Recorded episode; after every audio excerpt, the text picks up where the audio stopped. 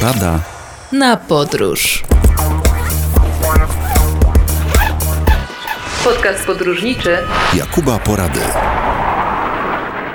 Ponieważ w trakcie podróży nie tylko odwiedzamy nowe miejsca, ale także wracamy do tych już sprawdzonych miejscówek, więc warto pokusić się o podsumowanie. Jesienne podsumowanie, tak jak w moim przypadku, taniego podróżowania, tego jak to się robi, żeby nie tylko się chciało chcieć, ale po pierwsze, żeby znajdować wszystkie tanie połączenia, o których co jakiś czas przypominam, a które ciągle związane są z niedowierzaniem osób, które rozpoczynają przygodę z tanim podróżowaniem. Otóż Seria pytań, jakie pojawiają się także w mojej najnowszej książce, Dasz Radę, związana jest z takim niedowierzaniem i niepokojem zarazem, że jak to jest możliwe, iż bilety są po 38 zł. Kiedyś były po złotówce, a mój kolega pobił rekord, ponieważ nie tylko nie zapłacił za przelot pomiędzy jednym miastem w Stanach Zjednoczonych a drugim, ale jeszcze mu dopłacono w związku z usterką, która sprawiła, że przewoźnik podstawił inną maszynę, ale dopiero na następny dzień za to dał tym, którzy mogli czekać kilkaset dolarów i jednocześnie pokój w Las Vegas umożliwił w hotelu. W związku z tym człowiek, który się nie spieszył, miał dodatkową atrakcję. No ale to jest odstępstwo od reguły. Ja nie mówię o błędach wynikających z problemów systemowych, czy o tym, że gdzieś tam ktoś ktoś e, zyskał poprzez spóźnienie się albo oczekiwanie, tylko o tym, co normalnie się robi, tak jak ja teraz siedzę przed komputerem i wyszukuję. Więc trzymam się paru zasad, mówiących o tym, w jaki sposób należy szukać w nieskomplikowanej metodzie znajdowania tanich połączeń. Zacznijmy od samolotów, no bo później zajmiemy się jeszcze na chwilę mm, innymi środkami transportu. Wybieram, jako że mieszkam w Warszawie i pracuję, jako wylot stolicę, czyli Warszawa. Warszawa Okęcie, ewentualnie Warszawa Modlin, ale najczęściej znajduję coś właśnie z Okęcia. To mi zresztą bardziej pasuje, bo do tego Modlina zawsze jakoś mi się długo jedzie. Nie musi to być jednak konkretna stolica, może to być Wrocław, może to być Poznań, może, mogą to być Katowice. W każdym razie, jeżeli jestem nastawiony na to, żeby wylecieć naprawdę tanio, to wybieram w opcji w najpopularniejszej wyszukiwarce, jaką jest Skyscanner. Od takiej proponuję Wam zacząć. Jako miejsce wylotu nie konkretne miasto, a Polskę. Czyli wylot Polska, a przylot dokąd konkretnie? No i tu jest właśnie pytanie, czy ja chcę lecieć do Londynu, czy chcę lecieć do Paryża, czy chcę lecieć do Skandynawii, a może na południe Europy. Jeżeli mam sprecyzowany cel, to oczywiście wybieram miasto. Może to być Rzym, może to być Londyn, ale jeśli chcę po prostu tanio polecieć, no to wybieram sobie konkretne państwo, podobnie jak w wylocie jest Polska. Mogę także wybrać cały region, ale ja wybieram wszędzie. Jest taka opcja. Nie wiesz dokąd polecieć, wybierz gdziekolwiek. Czyli wylot będzie Polska, a przylot będzie gdziekolwiek. I wtedy klikam na odpowiedni przycisk i system przelicza mi, przelicza i wypluwa listę miejscowości, do których lecimy najtaniej. Od 38 zł przez 48, 68.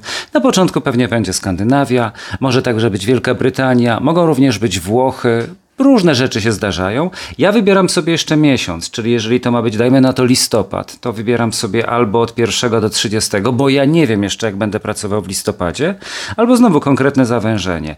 I jako mm, przylot także wybieram cały miesiąc. Proponuję systemowi, żeby pokazał najtańszy miesiąc, bo wtedy się okazuje, że na przykład 7 listopada bilet kosztuje 300 zł, ale 8 już 38, więc wolę wybrać ten, który jest tańszy, później zakładając, że uda mi się to posklejać w grafiku. Kiedy dokonuję wyboru, klikam, przechodzę na stronę przewoźnika, zawsze kupuję mleko w mleczarni, no i tam dokonuję zakupu biletów, płacąc oczywiście kartą. Bilety już mam, czas na nocleg. Tu oczywiście najpopularniejsze wyszukiwarki przychodzą z pomocą, więc jest Booking, jest Trivago, jest Hotels.com. Ja korzystam często z wyszukiwarki hotelscombined.pl, bo ona zawiera w sobie wszystkie wspomniane przeze mnie tytuły i wiele jeszcze innych, więc może się okazać, że na wyszukiwarce X ten nocleg jest droższy o 100 zł niż na wyszukiwarce Y. Czasami korzystam także także z kodów promocyjnych, czyli przez stronę danego przewoźnika łączę się załóżmy z bookingiem i od danej transakcji będę jeszcze miał 4 czy 5 euro zwrotu na konto.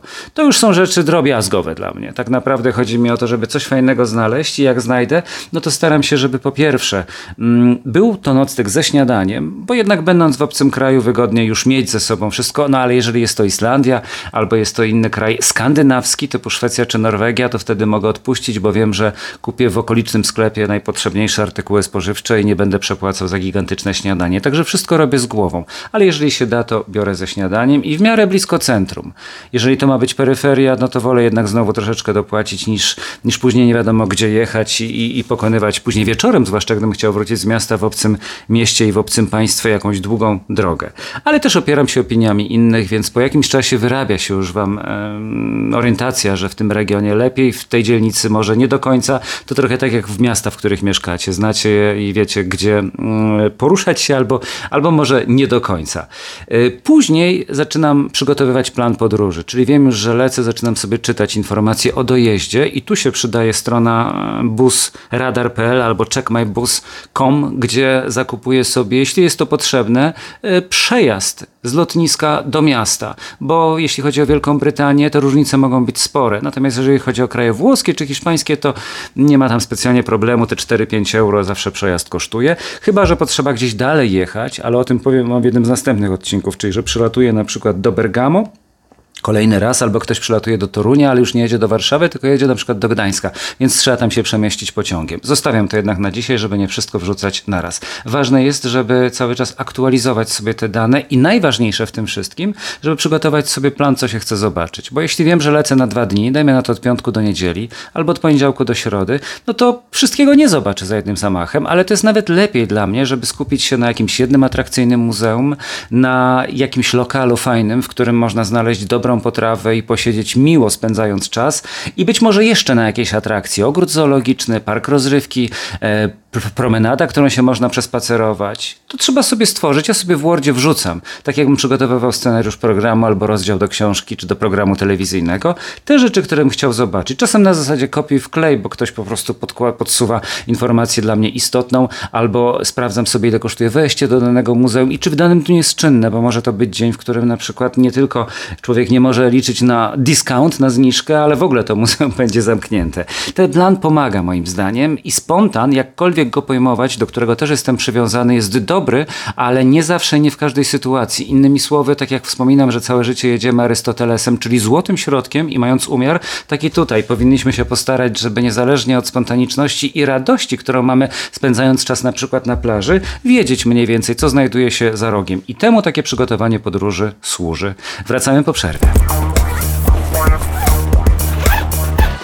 Podcast podróżniczy Jakuba Porady. Bardzo lubię spędzać czas nad wodą i nie musi to być morze, ale jezioro, rzeka także są dobre. Czyli może to być morze, ale wcale nie musi.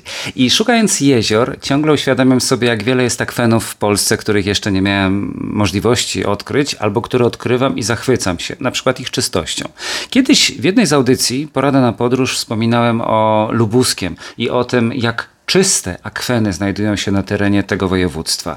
Jedno z tych jezior to jest coś, co przykuło ostatnio moją uwagę, ponieważ od lat przymierzałem się, żeby wybrać się właśnie tam w podróż. To jest największe jezioro po Łagowskiego na równinie torzymskiej w województwie lubuskim, w powiecie świebodzińskim, w gminie Lubrza, żeby być precyzyjnym. Warto zapamiętać taki ciąg, jak go teraz odczytałem, ale gdyby tak człowiek sobie utrwalił i powiedział wszystkim, słuchajcie, ja to najczęściej podróżuję na po jeziorze Łagowskie, które znajduje się na równinie torzymskiej w województwie lubuskim, w powiecie świebodzińskim, w gminie Lubrza, to od razu człowiek mówi, co, to niesamowite, ja nie znam tego, nie wiem o co chodzi. Dużo nazw e, miejscowości jezior z tego regionu pochodzi z języka niemieckiego, czyli Niszlice jest jeziorem Niesłysz obecnie i ono mm, od strony Niesulic, miejscowości, do której stosunkowo łatwo można dojechać, prezentuje się szczególnie pięknie, nie tylko mm, wczesną wiosną czy w lecie, co jest zrozumiałe, ale także jesienią. Zatem mamy i wy macie szansę, żeby pojechać na Świebodzin, tam gdzie stoi Chrystus z rozkrzyżowanymi ramionami i troszeczkę jeszcze kawałek dalej i już będziemy na Pojezierzu Łagowskim. Przeczyste jeziora, nie sądzę, żeby w innych regionach były aż tak czyste, chociaż na pewno są też równie piękne. E, Nie chcę zanudzać informacjami mówiącymi o jeziorze pochodzenia poligenetycznego, e, o tym, że mm, brzegi e, są dobrze rozwinięte, przeważnie wysokie i porośnięte lasem, ale o tym po prostu, że jest tam zarąbiście, fantastycznie i miejscowości, jakie są wokół tego jeziora, oferują także nocleg i wyżywienie. Niesulice, Przełazy i Tyczyno. To są e, miejscowości, gdzie turystyka i rekreacja niejedno ma imię, a do tego wszystkiego jeszcze e, czystość jeziora mm, sprawia, że ono jest wykorzystywane rybacko, dlatego że nawet pobliskie gospodarstwo w Zbąszyniu, jeśli dobrze pamiętam, po prostu korzysta z tego, co pływa w tym jeziorze, a jest co pływać, bo mm, to około 500 hektarów, jeżeli mówimy o powierzchni jeziora, z czego średnia wielkość wynosi 7 metrów. W najgłębszym miejscu jest nawet 35 metrów, także nie są to żarty i trzeba pamiętać, że nad wodą zawsze musimy spełniać wszelkie rygory bezpieczeństwa, ale nie zmienia to faktu, że jeżeli już jesteśmy zabezpieczeni, to na tej linii brzegowej, która ma ponad 2 km, możemy spędzać czas także rowerowo, objeżdżając jezioro dookoła, jeżeli ktoś ma możliwość przyjechania z tym e, sprzętem na miejsce, albo próbować go wypożyczyć. Co ciekawe, w jednej z części tego jeziora są ślady bytności ludzkiej datowane na VIII wiek nasz, naszej ery, czyli VII-VIII wiek, przełom i już tam ludzie w tym terenie, na tym terenie żyli i mało tego, jest nawet ślad, no nie wiem czy będzie on widoczny tak gołym okiem, ale naukowcy odkryli najstarszy na ziemiach polskich most datowany na pierwszą połowę IX wieku. On jest wykonany z drewna dębowego i łączył ląd z miejscami kultu, które znajdowały się na wyspie na tym jeziorze. Wyobraźcie sobie, że teraz przenosimy się do IX wieku albo do nawet VIII wieku. Jest 800 rok, wehikuł czasu nas tam przeniósł. Nie ma Instagrama, nie ma mm, Facebooka, e, nie ma w ogóle możliwości dotarcia inaczej jak na piechotę, ewentualnie jakimś zaprzęgiem konnym, takim jakie stosowano w tym że VIII wieku i nagle widzimy ludzi, którzy tam mają swoją osadę, którzy odprawiają modły i wszelkiego rodzaju gusły, jakbyśmy dzisiaj powiedzieli, na wyspie, na jeziorze, mając już do dyspozycji most drewniany, którym się przemieszczają. Z jednej strony oczywiście technika jest adekwatna do czasów, w którym żyją, ale z drugiej strony mają na tyle nowoczesną technologię i rozwiniętą, że są w stanie już budować osady, że to takie jak biskupin, z którym się zachwycamy jeżdżąc na wycieczki, już na tym terenie był. Także jezioro nie słysz, niech utkwi wam w pamięci i niech będzie miejscem, do którego warto się wybierać, ponieważ wydaje mi się, iż teraz, właśnie mm, w okresie jesiennym, warto zobaczyć, jak się to wszystko pięknie prezentuje, kiedy nie ma już tych tłumów turystów. Zresztą ja sądzę, że jeszcze nawet w październiku, gdyby była piękna pogoda, to ludzie mogliby być. Ważne jest, że mamy malownicze, mm, piękne jezioro zwane z kolei polską Toskanią. To mnie śmieszy, bo na każdym kroku czasem w Polsce widzę, że jest informacja właśnie o polskiej Toskanii, polskim Carcassonne, polskiej Wenecji. Niech tak będzie. Ten największy akwen może e, być związany z mikroklimatem, o jakim mówią naukowcy.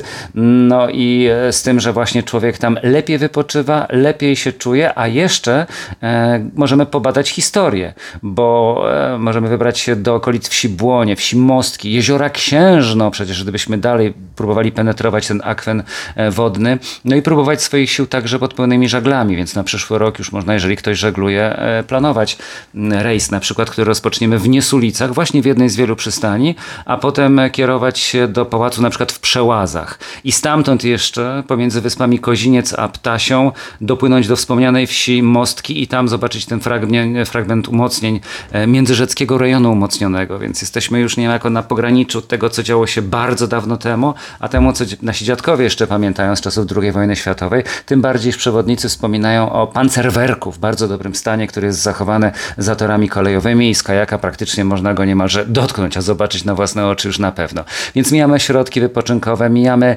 grodziny grodzisko średniowieczne, e, mijamy plaże, na których się można kąpać, Niesulice wspomniane, jeszcze uzupełniam o Przełazy i o Krzeczkowo.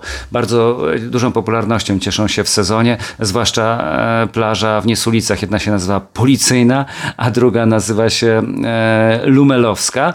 No i mm, do tego wszystkiego meteoryt jeszcze, który w latach 40. XIX wieku został odkryty przez rolnika. On pogłębiał rów i natknął się na taką bryłę żelaza ważącą ponad 100 kg, a w 1947 roku, 1847 został on rozpoznany przez mechanika Hartiga, jak piszą annały, i za jego staraniem przewieziono go do Wrocławia. Pochodzi on prawdopodobnie z deszczu meteorytów, jaki spadł na Ziemię około 5 tysięcy lat temu i nawet e, innych odłamków szukano, ale na próżno. Niech ta wiedza wam zostanie w pamięci i może, gdy będzie okazja we Wrocławiu, czy w innej miejscowości, poszukać takich śladów właśnie sprzed kilku tysięcy lat, to także będzie to dodatkowa atrakcja. Lubuskie, moim zdaniem dla mieszkańców Polski Centralnej i Wschodniej wciąż stanowi nieodkrytą terrę incognite, a i mieszkańcy z zachodu podejrzewam, że także mają okazję, żeby tam powrócić, dlatego dziś stawiam właśnie na ten zachodni kierunek. I to jest moja porada na podróż. Do usłyszenia w kolejnej audycji.